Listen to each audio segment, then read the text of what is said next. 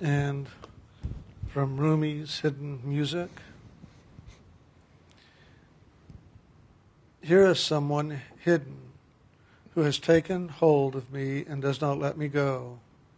Here someone is hidden, softer than the soul who led to the garden of spirit and made me homeless.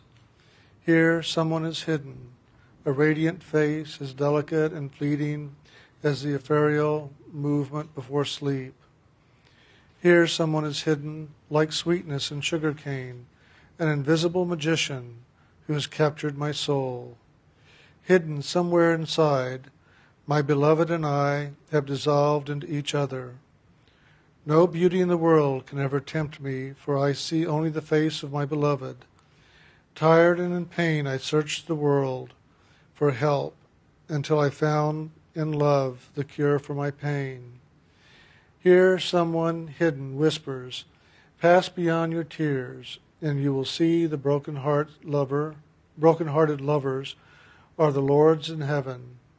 Here, someone hidden appears, holding love's wine, and to him I give all my vows.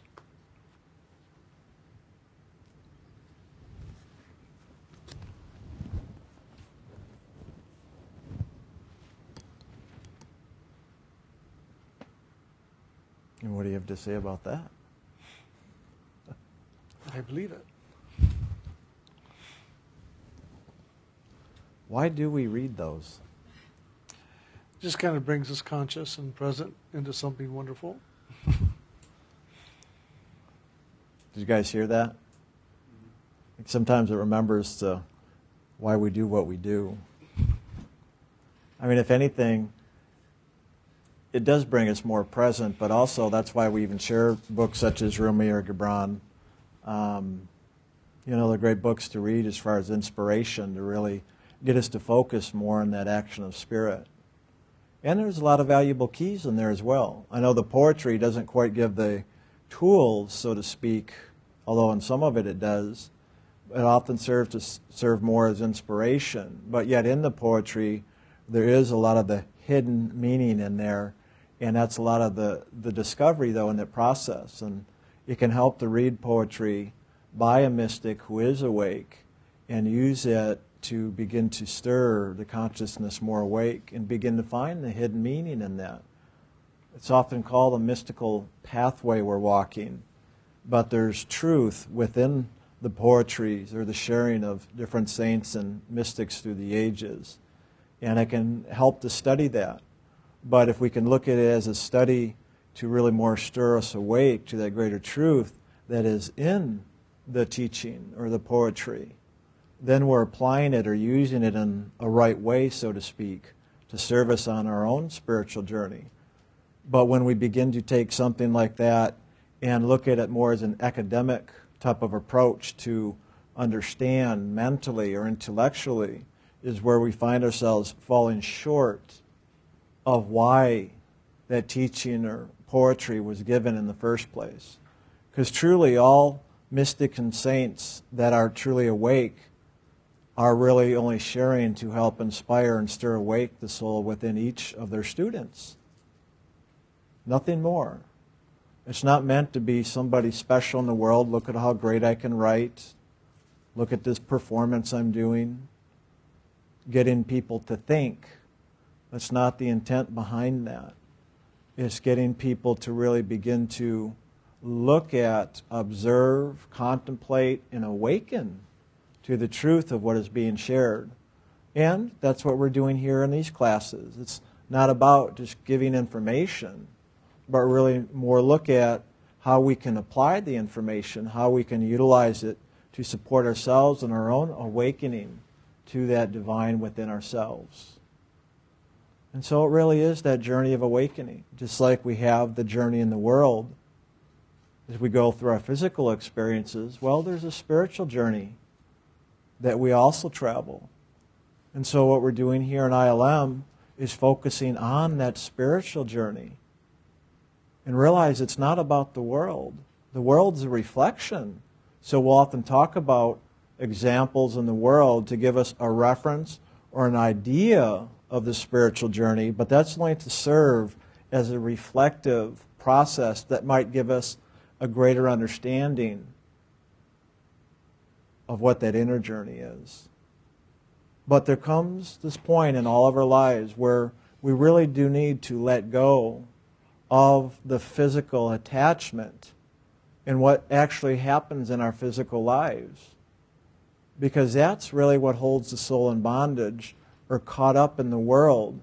And as long as we keep attached or caught up to our physical experiences, we hold ourselves down and out. And in that type of a focus, we're not going to wake up and see the greater truth of Spirit in and behind and through all of life. In other words, we've got to move to a different perspective within ourselves. Uh, it's often called a state of observation or getting an altitude. That's more the spiritual reference. So we can begin to more see the greater truth of life itself that gives all of this, the world, in other words, liveliness or activity, the appearance of movement and motion. It's the light and the sound that makes up that truth of what God is, that consciousness, that frequency, that loving, that spirit. That's what gives movement or motion to all the reflection or what we often call the illusion. I sometimes don't like even using that word because you go, wait a minute. When I look around and everything certainly looks real, I can feel it, I can taste it, I can touch it, I can smell it, I can hear it. It's kind of hard for me to take in when I hear you guys talk about, well, it's just an illusion. So why not look at it in a different way? Rather than looking at it in disbelief, how can we approach things to maybe come into greater acceptance? And often I found the simple way to do that is not to look at or focus on what we don't want, but to really begin to look more at and focus on what it is we're after or do you want to discover, to experience, to learn, whatever that may be. And so, instead of trying to learn or discover or come to know the truth of the illusion, if we can even say the truth of the illusion, why not turn our focus and really wake up and discover the truth of spirit? I have found it as I discover more of that truth that all of a sudden, all this manifestation of life, of the creative expression of a spirit, begins to take on meaning and understanding. And I begin to see this thing we call the illusion or the reflection in the world that we're living. But so much of this seems so ethereal, doesn't it? When we talk about spirit or kind of out there. Because mo- most of us are more concerned about our physical lives and trying to make our lives better better health, better wealth, better whatever. And so that often occupies our focus, our time, our actions, our energy.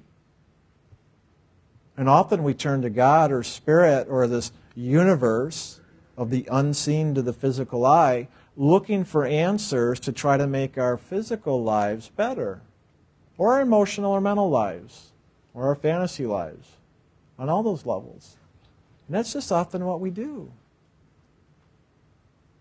Not realizing that that's actually holding us back from really awakening to the greater truth, the direct experience of spirit that gives life to the mind, the emotions, the imagination, and body. So, in ILM, we're simply sharing a way to begin to go beyond all the physical, material, and psychic and begin to really discover that spirit in and through all of it that gives it animation. But we've got to focus on that in order to really discover that.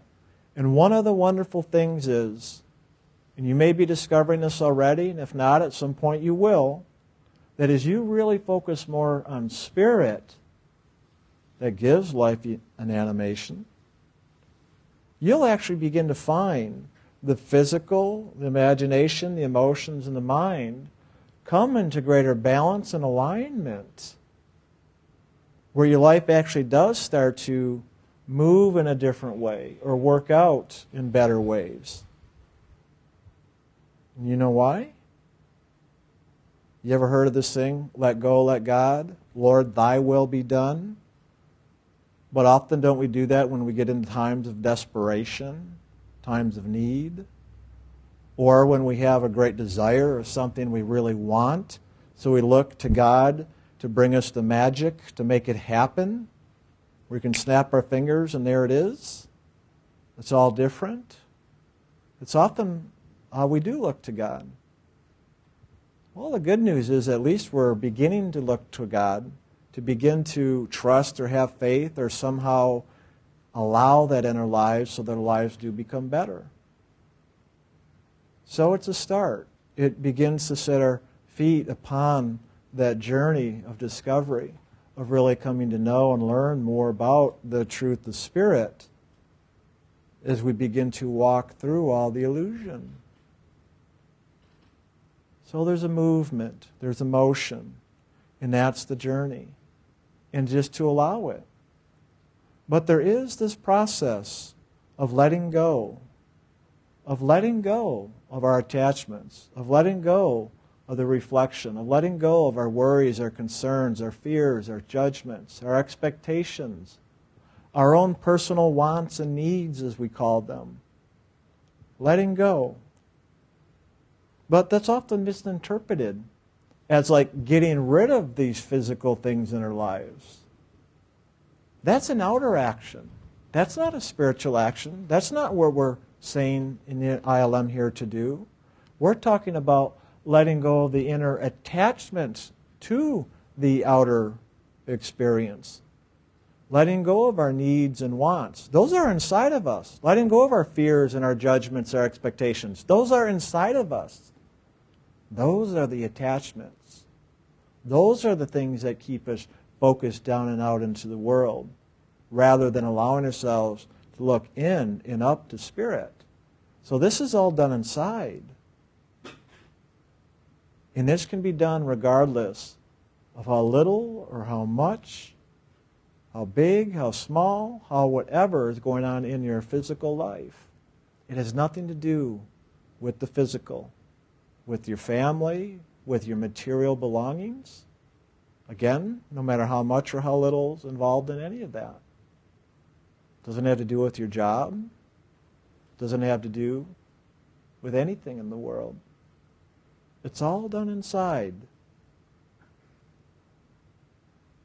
So let go of all that. There's so many misconceptions about detachment, attachment, and all that, and we often mistake it as, oh, it's something I physically need to do.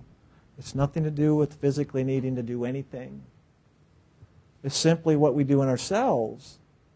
But here's the other problem we run into often when we hear about this process of letting go of our attachments, whatever they may be, whether it's a mental belief or a concept or a construct or an emotional attachment, imaginational attachment, or a physical attachment. The first we need to realize it's what we do inside. But the problem often we can we also confront that I was getting to here is that we are focused on the letting go. But the other part of that phrase, let go and let God. So we're so busy focusing on the letting go that we may even sometimes forget about the letting God. Because we get so now focused and caught up in or attached to even the letting go process. Ever done this at all in your journey at all? Oh, I need to forgive it all. I need to let it all go. I need to clear this karma so I'll be free. Well, why? Why do you need to clear anything? Why do you need to be free of anything? Why do you even need to let it go? Is that what you really want, is to let stuff go? Or is what you really want the thing that you're after by letting go of something? So, in here, obviously, we talk about God.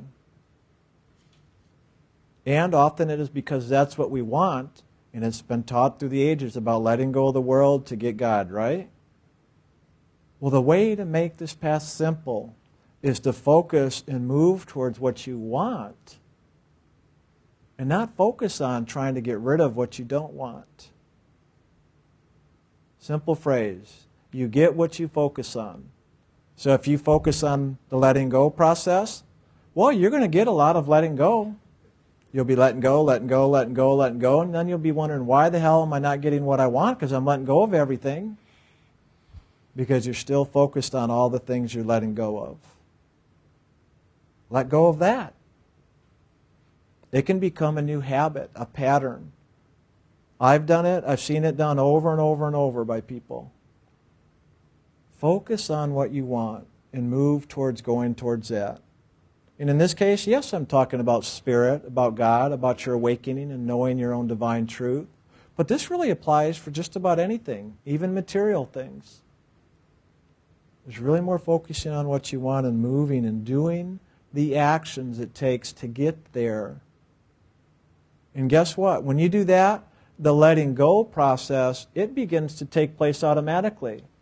Because all the time and energy you were putting into the letting go, now you're putting all that time and energy into now moving into what you want.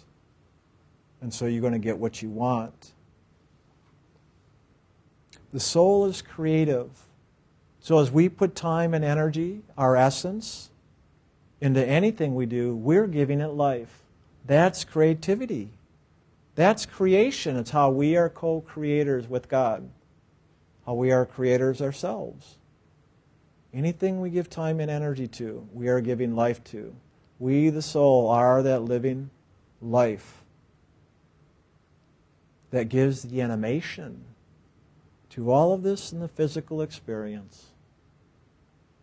And I include the mind and emotions with that insane physical.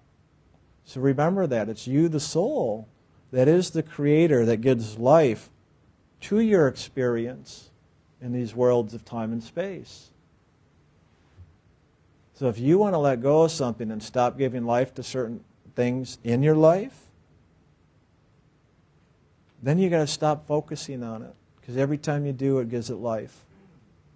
So if you just focus on spirit, you're going to now awaken to that because that's what you're now giving the time and the energy and the life to. And when you're not feeding that life into all these other things, as you pull the life essence out of that, it just drops away. It dies. That's what happens. It dies. But we often fear death, not only of ourselves, but even fear the death of those things we've created in our lives. And so through that fear, we will keep holding on to and giving it life. That's often why this path can be challenging, because we literally will come face to face with our fears. And that fear of death is a great fear, often the greatest. So realize in letting go of our creations. That energy, our essence, is going to go somewhere. Often we'll just trade it for another thing in the world. But those of us that are on a spiritual journey, we can begin to trade that out now for the spiritual journey back home to God rather than the spiritual journey through the physical world. Notice they call them both spiritual journeys because that's what it is. The soul is on a spiritual journey because it's spirit on a journey of experience. So, as we begin to give now more time and focus and energy to that inner journey back through the realms of spirit into the heart of God, we're going to begin to have inner experience and come to know the greater truth of that experience rather than the experience in the world. I hope I'm being really simple and breaking this down in more practical, simple, applicable ways. Because that's what we want to do. It's just how things function. Once you discover how things function, then it's a matter of now just doing it the way it works rather than the fantasy of what we wish it would be or expecting it to be this magical, mystical thing that just mysteriously happens and we have no idea how it does. So, in other words, we're beginning to take the mystery out of it by beginning to live it and wake up to what the mystery is. That's why often a lot of spiritual teachings are called mystery schools or mystical pathways. Because it is a mystery to the physical level, it is a mystery to the mind and the emotions. But as we begin to let go of that focus and now focus on spirit, then the mystery is solved. Anybody here like mystery movies? Like to fi- figure out the crime, who did it? It can be like that. This is where it can be a, a fun journey of discovery, of discovering the answer, the clue, the who did it. Well, God did it. All right, he's guilty. Let me go get him then and see what I'll do when I get him.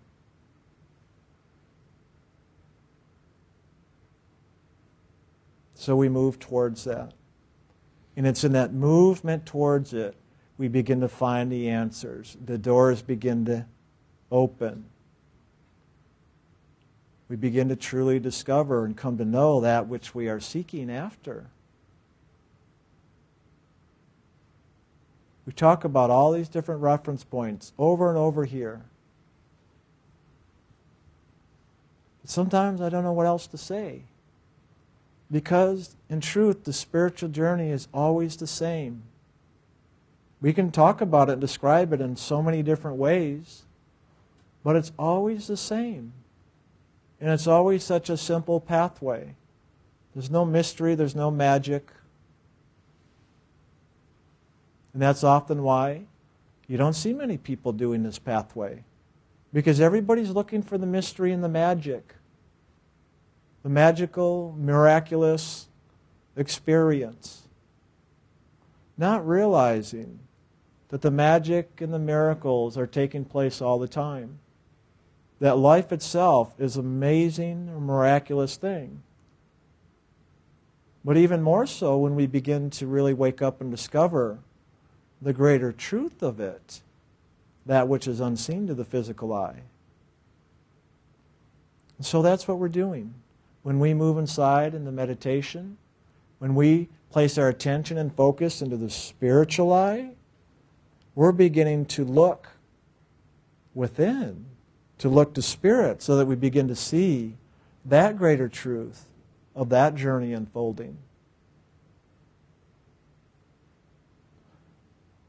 And even on that, though, many of us still look for the psychic or the intuitive look to the future, look to the past. And that's all part of it. We'll have experiences along the way there. But to even to look beyond all that is the greater journey. Because believe it or not, even all the mystical, magical, mysterious, miraculous gets so ordinary after a while It kind of loses its luster. We get bored with it, as we often do with things in life. So we begin to keep looking for something new.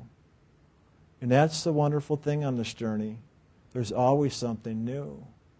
There's always another experience. There's other greater awakenings yet to come. And so we just keep coming back, taking the next step. Keep focusing in the direction we want to go. Keep learning through our experience. Keep discovering that greater truth of spirit. And it's funny because in this world, we'll be motivated both through the negative and the positive. So this isn't about being negative or about being positive or trying to get rid of the negative. We're going to have both in this world. There's no way around it because this world is negative and positive. It's what keeps it together, the magnet. You remove one of the polarities and it all goes away. That's why we speak about neutrality. The path of Spirit is unconditional, it's neutral. That's freedom. You can move about freely.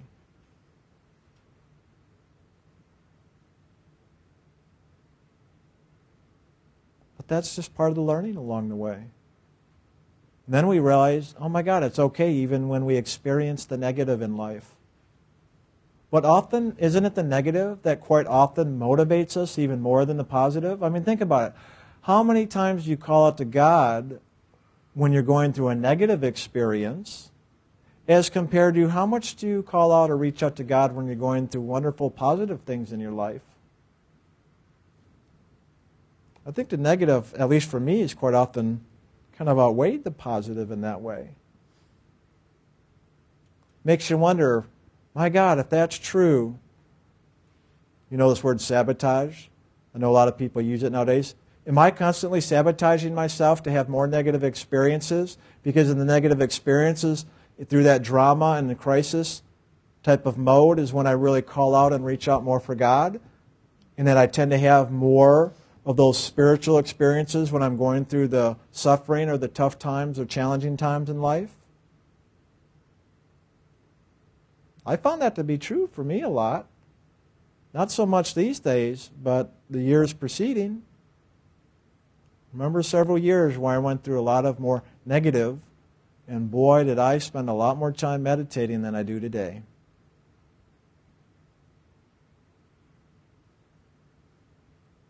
So, was the negative negative or bad then? Or was it a great motivator that got me to really look towards spirit?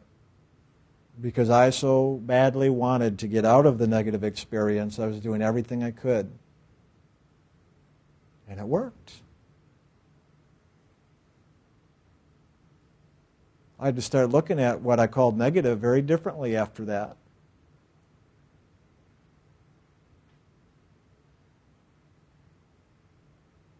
And then I found even the positive sometimes becoming negative because I do all this positive thinking and positive programming positive, motivating to get the things I want physically in life. And then I found all that positive stuff started creating now physical attachments because I started getting more and more focused on the physical because I was trying to create a better life. And then I found, okay, there's a pendulum swinging out to the positive side of life. But then as I started creating all these expectations and attachments and wants and desires, then I started to feel the weight of that. And then guess what happened? The positive turned to a negative now. And then that weight now became a burden, and I started feeling the pain of the burden. So I went, okay, I think I'm going to let go of my positive attachments as well. So what do we do? We start swinging back and forth. But through that, we keep coming across the center Oop, there it is. Oop, there it is. We keep touching into that place of neutrality, of where the freedom of loving exists, right in our own center. Then we find, as we keep practicing this thing called meditation, that it brings us right to center. It doesn't just have to be happenstance or a coincidence but something we can consciously act on and do to bring ourselves to center, to bring ourselves out of the negative, out of the positive, out of the attachment, into that greater place of expansiveness where we come to know that greater truth of the divine. And then we see the negative and positive of this world as simply a wonderful journey of the soul. And through that magnetic polarity, it creates this illusion of existence or of, of experience. We see it for what it is, we honor it, we even move into loving of it, the good and the bad, because that's what freedom allows us to do, is to love the good and the bad, because that's how we stand free.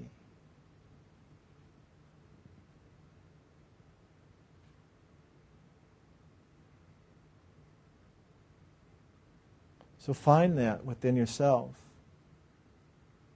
Have your experience. Find that place of neutrality. Find that place of loving for the good and the bad. And remember something it always begins with you, and it always ends with you. And you're always in the middle of it, and you're always through every part of it. Because it is you who's having the experience. So just keep remembering that and keep focusing on that. And you'll really come to know all of life's journey, not just the awakening to the divine, but you'll actually come to know the illusion, the facades, the falsities. Because as you let go and move into the neutral place of observation, by not having the attachment, you rise above it and you get to see it. Then there's the joy of the freedom. And then, guess what? That joy comes back with you even when you come back into this place of attachment, into this place where we can't quite see the greater truth and we're living in the illusion. All it takes is a glimpse to really know that. And as you know that from that one glimpse, you begin to live that greater freedom even in the illusion. And you begin to realize maybe you're not as trapped as you thought you were. Maybe you really have greater freedom. Maybe you've had that greater freedom all along, and all you're doing now is waking up and realizing that. Before, you're just believing in the illusion, and it was that belief that seemed to give the appearance of entrapment. It's often said we set ourselves free. You are your own Messiah. All you need is the tools of how to set yourself free. And that's all we're doing here, is sharing the tools. But then it's up to you to apply them. So you get the freedom, so you get the benefit, so you get the experience and come to know that greater truth for yourself. And then you get to now live that freedom, live that loving, and can you continue that journey of greater experience and liberation, even while you're here in the physical body, even as you keep going through challenges, the challenges will be very different because you know the greater truth of your freedom and spirit. You begin to see how to even handle things differently in your life because you've allowed yourself to remain more neutral from that higher state of observation where you can even see the solutions, even in your physical day to day problems. When you live from that place, you begin to wonder are there truly any miracles or magic after all? Or is a miracle and magic just living the truth of who I am spiritually? And in that and from that, everything unfolds in perfection. Lord, thy will be done. And so it is.